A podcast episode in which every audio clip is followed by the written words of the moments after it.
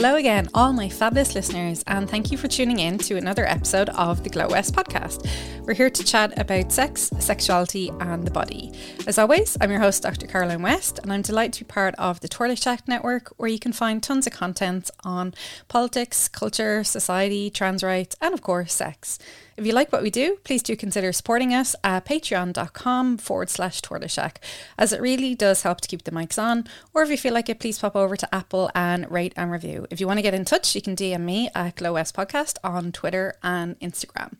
So today we are talking about something that I think is actually really, really common in Ireland, but because we have been Irish about it and we're not great at talking about things sometimes, but my guest today is shining a very much needed spotlight on this issue, and that is, of course, the issue of stalking.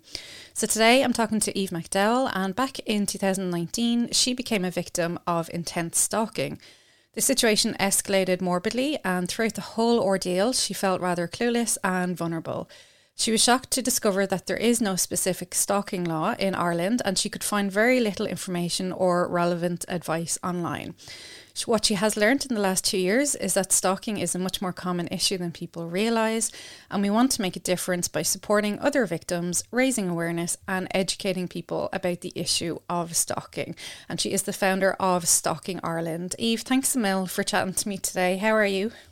Thanks so much for having me on. I'm good, thanks. And you? Fab, fab, fab. I, I think I'm, I'm really delighted to see this campaign. I'm not delighted that there's a need for it, but you know, I, I think it's definitely something that we just really didn't think about or really kind of have that willingness to address it and recognize it for the massive issue um, that it is in Ireland for the longest time. So, can you talk us through why you set up this campaign for Stalking Ireland?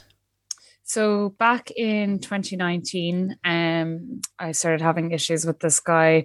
I had maybe thought back the year or two previous that there might have been something up, but I suppose it really did start escalating properly in 2019. Um, so it just started off as him coming into the shop that I worked in a lot, buying a lot of clothes from there, um, little things like that. And uh, then he went off the radar for a few months. Um, and you know, I didn't know him too well personally. We had kind of mutual friends, mutual friends, and the odd time we would have ended up in same social situations because um, I had, you know, met him when I was back in college. We were in the same college accommodation. But yeah, then um, he just started walking past the shop that I was working in and looking in, and um, you know, not really saying hello or anything, which I found strange. He was always socially awkward a bit, anyways. So just put it down to that.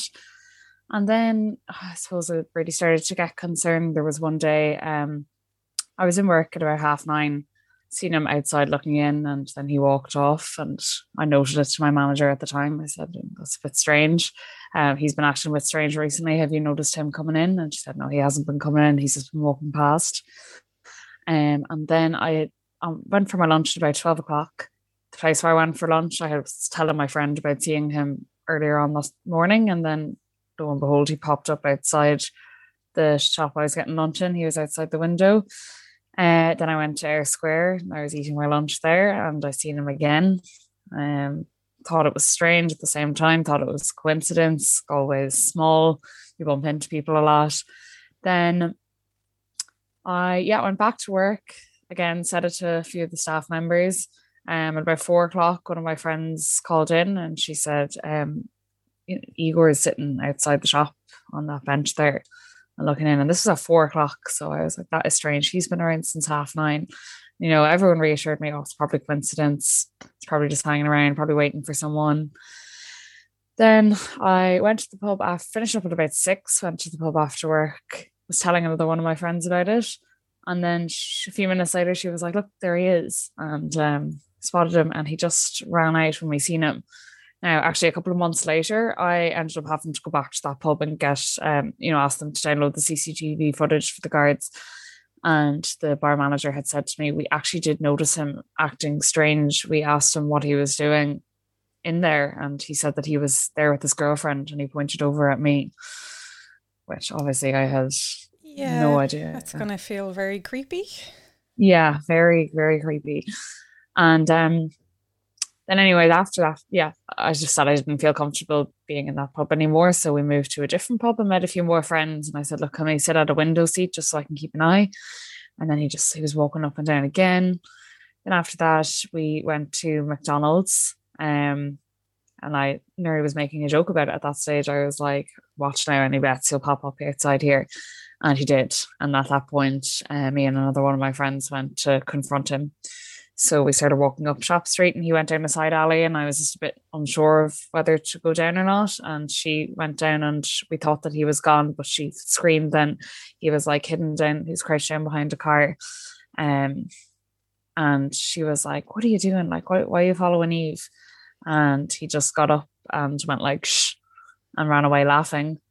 And at that point, I was like, "You're not doing a very good job at hiding. I can spot you a mile away with that beard." I kind of like showed, thinking it would kind of stop after that. Now that he knew Yeah, that I knew, trying he was, to yeah, Figure it out. Yeah. yeah, exactly. And then, yeah, I got my two friends to walk me home, and he showed up again on the walk home. And I was like, right, that's strange. So we hung out outside my estate for quite a while to see if we could see him because I didn't want him to know where my exact address was. Now, he probably did know exactly where my address was at the stage. Um, I just hadn't noticed. Like I said before, it's not the times, you know, the times that I knew about are really terrifying, but it's the times that I didn't know about that are almost more terrifying. So a couple of days later, I had stayed at a friend's house in the estate beside my estate. I was walking back here that morning, um, got in at like quarter to nine, put on the kettle, came back in. I had locked the front door, which we usually we always locked it in the nighttime, but during the day we might have kept it open. You know, coming and going, never really felt the need to have it locked all the time. But at this point, I'd you know just started thinking, okay, maybe we need to up the security a bit here just in case. Um, and then I seen a figure standing at the frosted glass at the side of the door, and the door handle tried to open, and I just froze. But then the doorbell rang, so I thought, okay, maybe it's a postman or something. So I got the keys off the radiator just beside the door, opened the door, and there was no one there. And there was um steps up to our front door, like about 14, 15 steps. So I just thought, right, that's strange. Like, what's going on? And I texted my house group chat. I said, guys, is anyone expecting a parcel or was anyone expecting someone? You know, if it was at night, you could nearly put it down to Nick Knockers or whatever. But the fact it was so early in the morning, I was like, this is bizarre. So uh, my housemate came down and we were talking about it in my room, and I said I had some concerns about this guy. And then she just started screaming and like fell back onto my bed. And she was like, Who is that? And we looked out my window and down in the bushes. Um, he was there with his beard shaved off, his hair shaved off, and his eyebrows shaved off, just there in the Oh bushes. my so I, God. I, I, that must have been terrifying. literally like something from a horror film. At that point, I knew I was in trouble because I knew the how unpredictable he was. Yeah, and he's just- steps to, you know, change his appearance and, and things like that as Yeah, well. trying to disguise himself and stuff. Yeah. Um, God. at that point, I knew I was in big trouble. So um, I rang the guards then. Uh, looking back, you know, I probably should have rang them a lot sooner. But when you don't have any experience with anything like this or hear of anything like this, you just of course. never think that that's going to happen. Yeah. Um, so then, yeah, they came and they said, "Look, we'll have a chat with him." So they did, and then they said, "Look, we've talked to him, but um, you know, just don't walk anywhere on your own. Don't go anywhere on your own. Don't stay on your own at night." So I was like, "Right, okay." At that point, I knew something bad was going to happen before, some, before something could be done. And so I went home for a while back to Sligo uh, for a week or so just to try and get away. And that's when I suppose I noticed how much it had started affecting me psychologically. Like even going for a walk at home, I'd be looking over my shoulder and didn't feel safe in the house at home. You start thinking, God, what if they're going to show up here? You really just don't, you know, you, you lose your senses a little bit. Um, Absolutely. So then- and that, like, you're kind of feeling that in your bones almost, you know, it's like in, in your body, it's like you're on edge all the time waiting Yeah. for something. that's it. You're on high alert. So, you know, your nervous system is shot and you're just, you know, um, Una, the other founder of Stalking Ireland as well, who went through a similar experience, she said she gave the example of, um, you know, like a deer that's looking out for a lion or something, you know, you're just always on that high alert. Um, so yeah, then I was home for a while and then I came back, got one of my friends to meet me off the bus and he walked me home and stayed with me until my ex at the time finished work and then my ex came and collected me. Um, and we went into town and get food. Even at that stage, I was like, look, I don't want to take the usual route into town. Can we go? Can we take a detour? So we were walking through the NUIG campus and took my hand and was like, keep walking, keep walking, don't look, don't look. And of course I looked and he was there. He just hood up and that's when I seen him again with the beard and the eyebrows and the hair gone, which was terrifying because I know I had seen it already, but I start questioning whether that was actually what you seen. It was like a fever dream, really.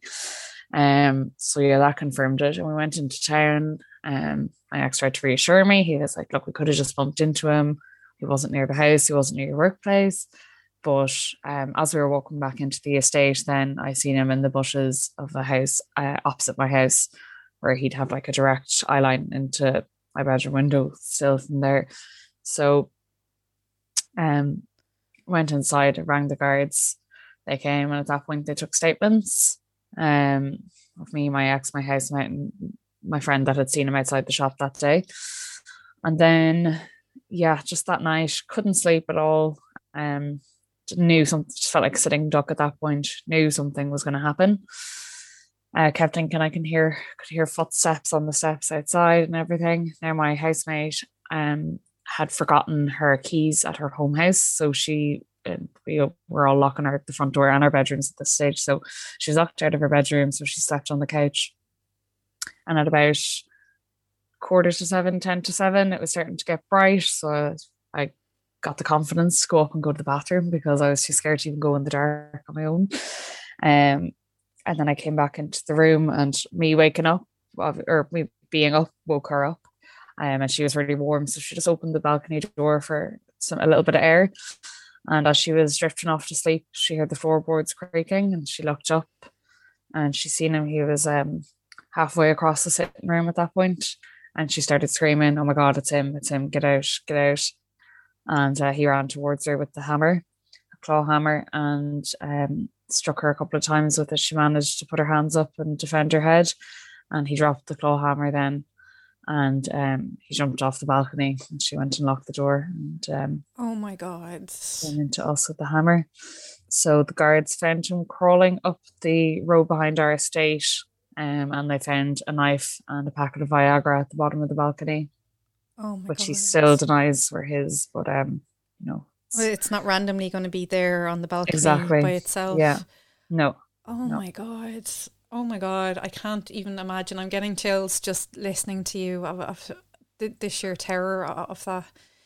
Oh my god. It was absolutely insane and I didn't really know what was going on at the time. I remember like doing a little bit of research into stalking, but there was no Irish websites about it. Uh, no information, no supports. Um, anything I did find, it seemed to be like about ex partners, and it is very common with ex partners as well. But you know, um, I couldn't find anything that related to my situation. I just remember looking for ages and not knowing where to go and not really knowing or understanding what was happening. Um, and like, I mean, the whole court process was awful. It kept appealing for bail and I kept having to go and had to go to the High Court. I actually didn't find out about the Viagra until the High Court because um, I don't know, I was just never told. So it's just, it's an awful process for victims to have to go through. Yeah. It's like a um, re-traumatization almost again. Completely, yeah. All that. Wow. Yeah, okay. definitely. How, and having to see him. How long did that court process actually go on for then? Uh, just over a year. God, that's quite long as well to just be living in that kind of limbo state, especially if he keeps trying to get out then as well. Yeah, absolutely, definitely. Because you think you keep thinking like, what if he gets out? What if he, yeah, what if he actually gets out this time? Having to take time off work, um, because around court cases and stuff, and I'd get really, really anxious around court cases with the thoughts of, you know, yeah, him actually possibly getting out. Um, luckily, he never was granted bail though. Um, that worked on my side, and um, yeah, he was sentenced two sentences. Uh, I think it was aggravated bur- burglary and assault, five years and seven years to suspended and they're consecutive. But to summarize it, he was put into custody on the 27th of May 2019 and his approximate release date is the 23rd of March 2023. So that's less than two years from now. And it's it's nothing to do like with robbery and burglary. Like that was not the plan at all. And and so no. therefore you can see how the law is just completely inadequate. And nobody v- brings Viagra to a robbery. Like yeah, now because there was no forensic evidence on the knife of the Viagra, it couldn't be used in the charges, and because he denied that they were his, um, which is sickening really yeah that's one of those, those kind of stupid loopholes that you're looking as an, an outsider going yeah. clearly they are his you know like they're not just hanging out on your balcony for, for no reason like yeah i remember because i had no background of law beforehand so i was so frustrated with so many things through the whole process but after he was sentenced i did you know i tried to move on with things um tried to put it to the back of my mind tried to kind of recover and you know still is I'm recovering from it. But um yeah then only a few months ago I heard about Una Ring's case in Cork and I just couldn't believe that it had happened again to someone and that there were so many similarities but also quite a few differences in it. But immediately I was like I want to get in contact with this woman. Like I need to just talk to her about the experiences and I know what she's probably going through right now and I want her to know that like it, you know won't always be like this and you know just even just to share experiences because I had great friends around me at the time and still do but at, no matter what you tell them they'll never actually understand what yeah and they're not like. trained professionals as, as no. well to, to deal with that aspect of it and like you said yeah if they haven't been through it themselves they're never going to mm. fully know but yeah Jesus so yeah. so you teamed up together then. I'm, I'm sure that must have been quite a relief to just be able to vent to each other and, and, and to kind of share your cases with each other with someone who actually is going to understand you. Yeah, exactly. Like I think it was uh, just a week after, about a week after her I was sentenced that we um got in contact and we both agreed that we knew that something needed to be done and that we want to help other victims. weren't really sure about how we were going to get there. Um, it nearly happened by chance, the whole thing. Um, I was speaking to the head of the Irish Prison Service to sign up for this service that like allows victims to get the approximate release date for the perpetrators, and uh, you know it'll notify me if he gets out for any if he needs to go to the hospital for a day and stuff like that. Because I wasn't told of that service the whole way through. It was Una that told me about it. So, um, just as well she did. So um yeah um and I was kind of giving off to the the head of the IPS I suppose saying look um you know it's really not fair on victims and so much that needs to be done it's ridiculous. There's no law specifically for this. And he said oh I know a woman that might be of use to you. Um her name is Ruth Maxwell. So Ruth was attacked back in 2016 she was walking to work and someone tried to slit her throat with a knife and she managed to fight them off um, and she's just been doing huge work with victim advocacy since that.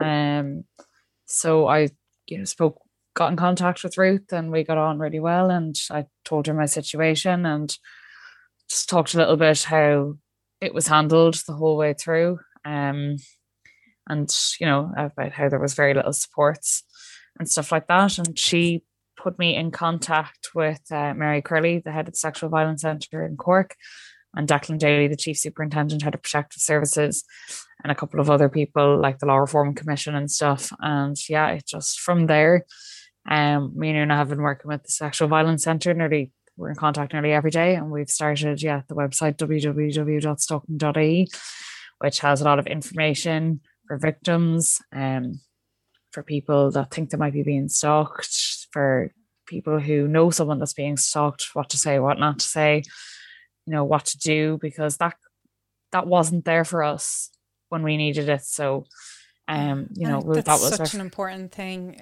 as well. Like you're saying, there's American websites and British websites and stuff, but the, the advice they have is obviously specific to that context and that laws and legislation in those areas. And Irish law just is not the same at all. I think um, the, the, the laws before this were like what it's just under harassment, and even that those laws were completely inadequate. What's you know, and and maybe domestic violence laws, but like you're saying, your case wouldn't come under that, but while we do recognise that quite a lot, I think is a, over half of victims of stalking, it is a um, an ex partner that they, they would know. But um, like in your case, though, that's that's obviously not going to be the same and dealt with in those kind of cases. No, yeah. yeah, yeah. Mm. But um, then I suppose the next thing was the petition, which we only started a few weeks ago. We have nearly eight hundred, or sorry, eight thousand signatures now, which is great. But we really do want to keep trying to boost that. Um, that really so. shows you, like 8,000 in a couple of weeks really shows you there's probably just so many more victims out there and, and from stalking of all different kinds from ex-colleagues from strangers from partners from family you know from friends ex-friends all that kind of thing like I just don't think what we recognize that the scale of this in Ireland like 8,000 in a few weeks is like there's a lot of victims included in that in those signatures. Yeah, definitely. Like the messages I've been getting on like, you know, we have our email addresses linked to the page. We've gotten a lot of queries and stuff on that, not just from women, from some men as well. Um, even my personal Instagram, I have people that I know messaging me saying that, you know, they've had similar situations. They're actually going through this at the minute. Um, what the Minister for Justice is saying is that the harassment laws were updated and ever since um, me and Una's stalkers were convicted and that they might have got longer sentences under this and that it should be suffice. And if it's not working they'll have a look at it. But it's obviously not working because it doesn't seem like the guards have the power to intervene in the early stages as much as they need to um, and that's where it's crucial because for some people they might just think, oh, it's just someone following you. It's not that big a deal, but it is like you're saying, like the mental health impact on it as well. But I know um, there's some international research as well that shows over half of um, female victims who ended up murdered by men um, reported stalking to the police before they were before they were murdered. So that's really showing you that it has that very realistic potential. And obviously, in your case, you know, it, there is a massive potential for extreme violence there, you know, but like half of victims, and yet we're still not taking that seriously. Yeah. And like, think of all the women that didn't report it because they, you know, weren't sure how, because it's so daunting. Like, it really is daunting to actually set foot into a Garda station and to, it's a very cold environment. It's the same it's similar for women that experience experience sexual assault or rape and stuff you know making the steps to go and report it can be difficult and Absolutely. you know yeah and if you're if you're facing then a police officer who doesn't know what you're talking about or it maybe is unsympathetic i think that's really yes we need to have like that you know support and training coming into this also as well because yeah. and like you said you know it, it it's it's predominantly women that will experience. I think the US research is saying that one in six women experience stalking but also one in 17 men um, and I don't have the stats for trans people or, or non-binary people but they're all way too high that that really kind of shows you just how really common this is so if you're you know experiencing that and then you're going for support services that can't support you that that's such a traumatizing experience in itself. Yeah, it is. And like I literally just said last week, once I got my new email address set up and all the emails started coming through, I said that me and Una were the tip of the iceberg with this. Like I was overwhelmed initially. It took me a day to even read all of them um, because it's heartbreaking how common this is and how prevalent it is and no one was talking about it. Like now the conversations have started, but they've started much too late. But this is why we need to bring this legislation in now. You know, we do need to get need to get it in yeah. before anyone else has to experience what me and Una did. And do you feel that, um, like any politicians and stuff, are they taking you seriously, or are they trying to fob you off and say, "Look, we have Coco's law now, which is, you know, all about online harassment, but that's just not going to be quite specific enough for stalking as such." No, like there's been flip sides. We have some people that are really, really supportive and are in agreement with us, but the general response we've gotten is that the harassment laws would include behaviors associated with stalking. But I just don't think that that validates victims' experiences to start, and I don't think the sentencing um is long enough. Like we we need longer sentences. I have less than two years to decide what am I going to do to protect myself? Like, do I have to go incognito or MIA and try and hide away for the rest of my life? Um, and you know the that's no... why it's it's not a simple robbery. You know, the robber isn't generally going to come back and, and harass you then again. You know, it's it's a very specific incident. Yeah, it is. It is. Yeah, God, it just like it frustrates me of like the legislation isn't there, but then the support services aren't there, but then you still have to carry this you know for such a long time. Is it, like are there even dedicated support services out there or is it just you kind of get lumped in with maybe rape crisis center or general counseling service? Yeah that's it. Like it's the sexual violence center who have helped us with this whole campaign and they have been the wind behind our wings for this. Um and you know uh, mary crilly even said to me just out of interest can i ask why you never thought of contacting us and i just I don't know why it never crossed my mind because on this occasion that I wasn't physically sexually assaulted, um, I just didn't think that I would have fit into the criteria to, you know, avail of these services. But centers like this are very open to all sorts of victims, like they are really supportive. But it would be great if we had one that specifically focused on victims or survivors of stalking. Absolutely. And like you said, you know, you know, maybe if it was an ex-partner, there's support through refugees or domestic violence helplines, which are 24-7 around the country. But in your case, that wouldn't quite be the appropriate service for you there. No, just I think as well when you're in that situation and you go Googling, because that's what everyone does now. You just Google like what to do or where to go. Um, and you know not being able to find anything that seems to be relevant to your situation at the time it does you know knock you back a little bit and it makes you confused. Again it kind of like minimizes what's happening. Not through any you know it's not anyone's fault and there's no one to blame. It just hasn't it hasn't got to happen yet i don't think. Like in scotland they've set up the action against stalking center there recently um, and I'd love to get in contact with them and see what they're doing because there, there's absolutely a need for it. Absolutely, yeah, and and you know, again, while things are different in different cultures, they will have those similar a- approaches to it as well. So, mm-hmm. so going forward, then, so you have um the petition on the way. You have a webinar on the sixth of May. Talk to us a bit about the aim of that and what topics you'll cover on that one. So the webinar, I suppose, is to just educate people a little bit more on the issues of stalking, and I'll be speaking, and I know I'll be speaking as well, just to say, like, look, this is what what's happened to us, and um, talk about our experiences. We've already done the Late Late Show and done loads of radio shows and a few podcasts over the last few weeks, but um, I do think our own webinar would be great just to, you know, have some speakers on and cover all aspects of it. So we'll be talking about our experiences and why we've set up Stalking Ireland. Um, then Mary Crilly from the Sexual Violence Centre, she will be talking a little bit about, you know, what needs to be done, how people can help, stuff like that. Then we'll have Declan Daly, the chief um, superintendent from the protective services. He, you know, will be kind of letting people know what steps that they should take to protect themselves. You know, um, if you think that this is happening to you, what to do before you go into the Garda station, prepare yourself for, you know, um, bits like that. Then we'll have Rebecca Cohen from the Law Reform Commission, who'll be backing us saying that yeah, there is, um, there is a need for this.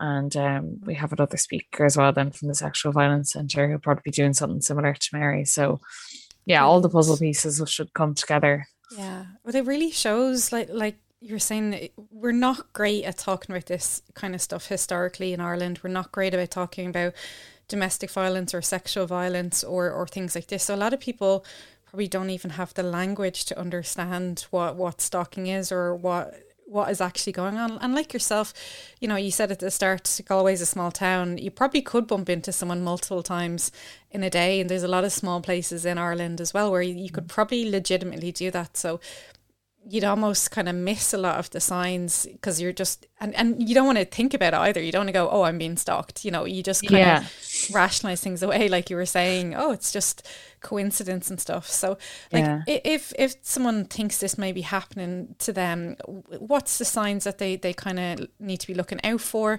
um and when to start taking action on this So there's like, you know, there's different types of stalking. You have cyber stalking, or you get like people that get lots of messages in. Um, I didn't get that in my case, which nearly made it more difficult to pinpoint what was happening.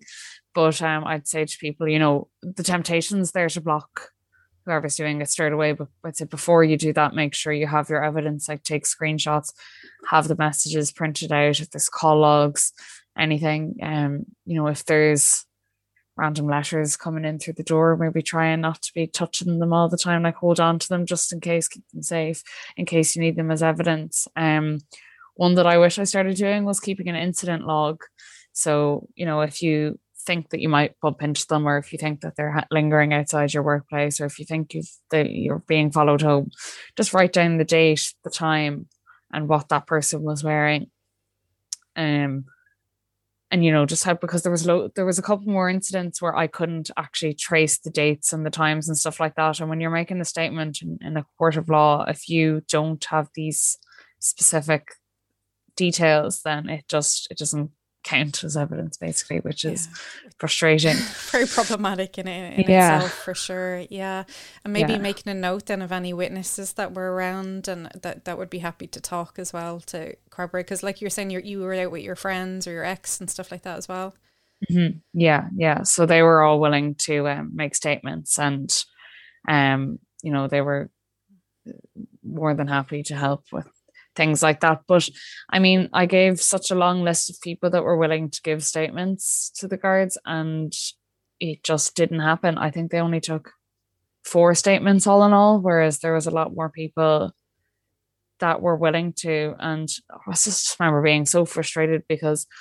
I have another friend who had an incident with my stalker before where he held a knife up to her throat and she was willing to make a statement and it was just never followed up and I had felt that it would have helped my case, but you know, I was just explained that the guard, why the guards did things the way that they did, and it was just to get him locked up as fast as they can and to keep him, um, keep him in at the time. But I don't know. I do feel like if my case was looked at better, that he could have maybe got longer. Yeah. Um, I don't know. Because like, like you're saying, there may be other victims out there. Or there may be a pattern out there yeah.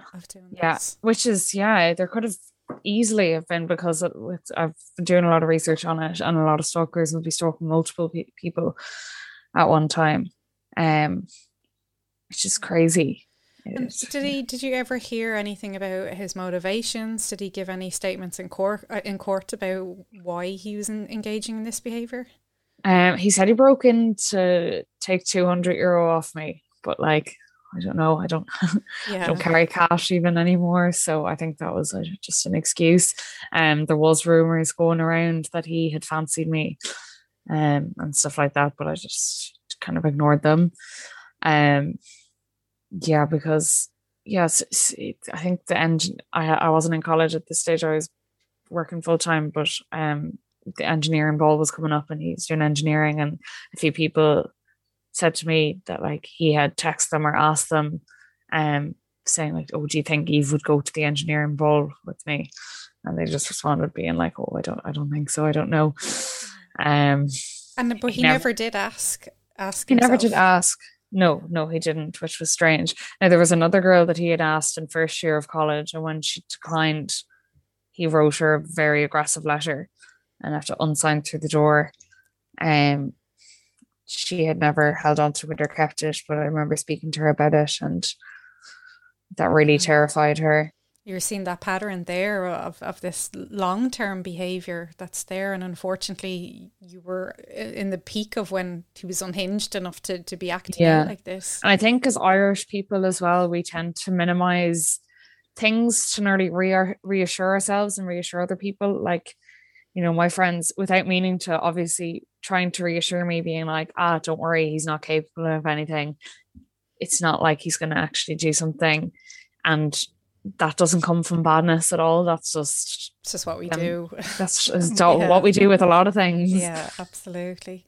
But yeah. I do think it's time we start taking it more seriously. Absolutely, for the for the impact on the victim and for the for the commonness of you know how frequent this happens in Irish society to all genders as well. You know that's really important to bring into it. But um, I'm really glad that you're doing that work. So the, for the, for the webinar on um, the sixth of May, where can people find out how to come along to that? It, it's free for everybody. It's online.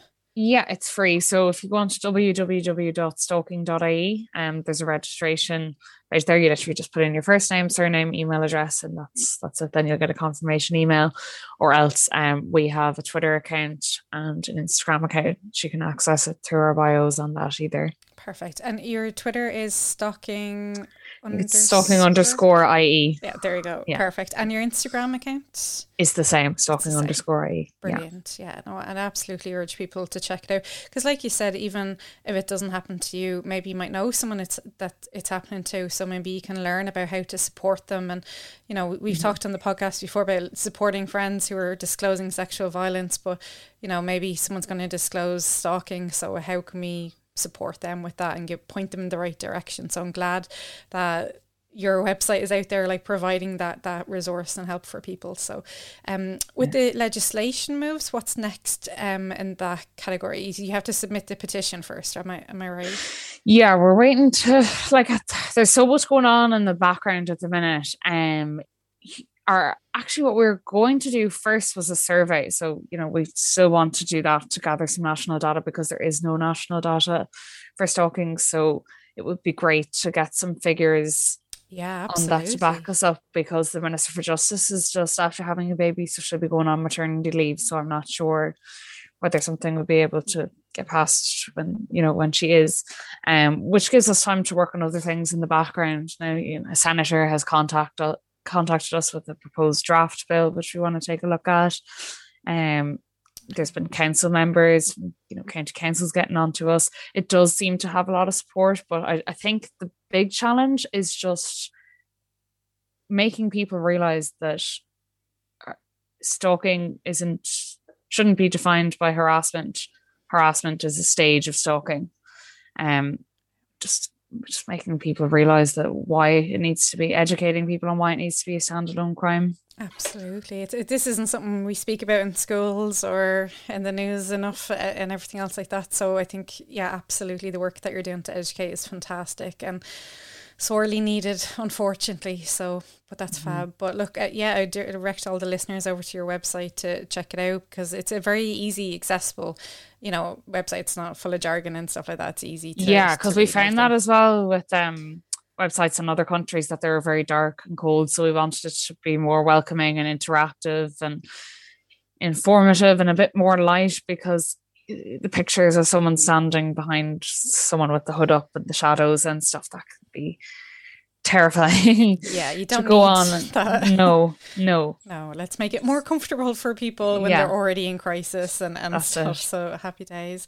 Um, yeah. Eve, thanks Emil for talking to me today. I, I'm I'm so sorry you had to go through that experience, and I'm so glad that you know you are taking that step to change because somebody needed to do it, and unfortunately you were the right person to do it. I wish you weren't, but you know, you, you were definitely the right person to, to change this in, in our society. So thank you for that and for making Thanks that difference. No Thanks for having me.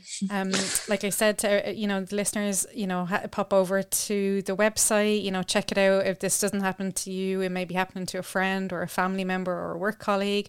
So if you can arm yourself that knowledge, you'll be able to help someone when they need a bit of kindness and a bit of support. So, and come along to the webinar on the 6th of May. As you've said, you can find all those details on their website and their social media as well.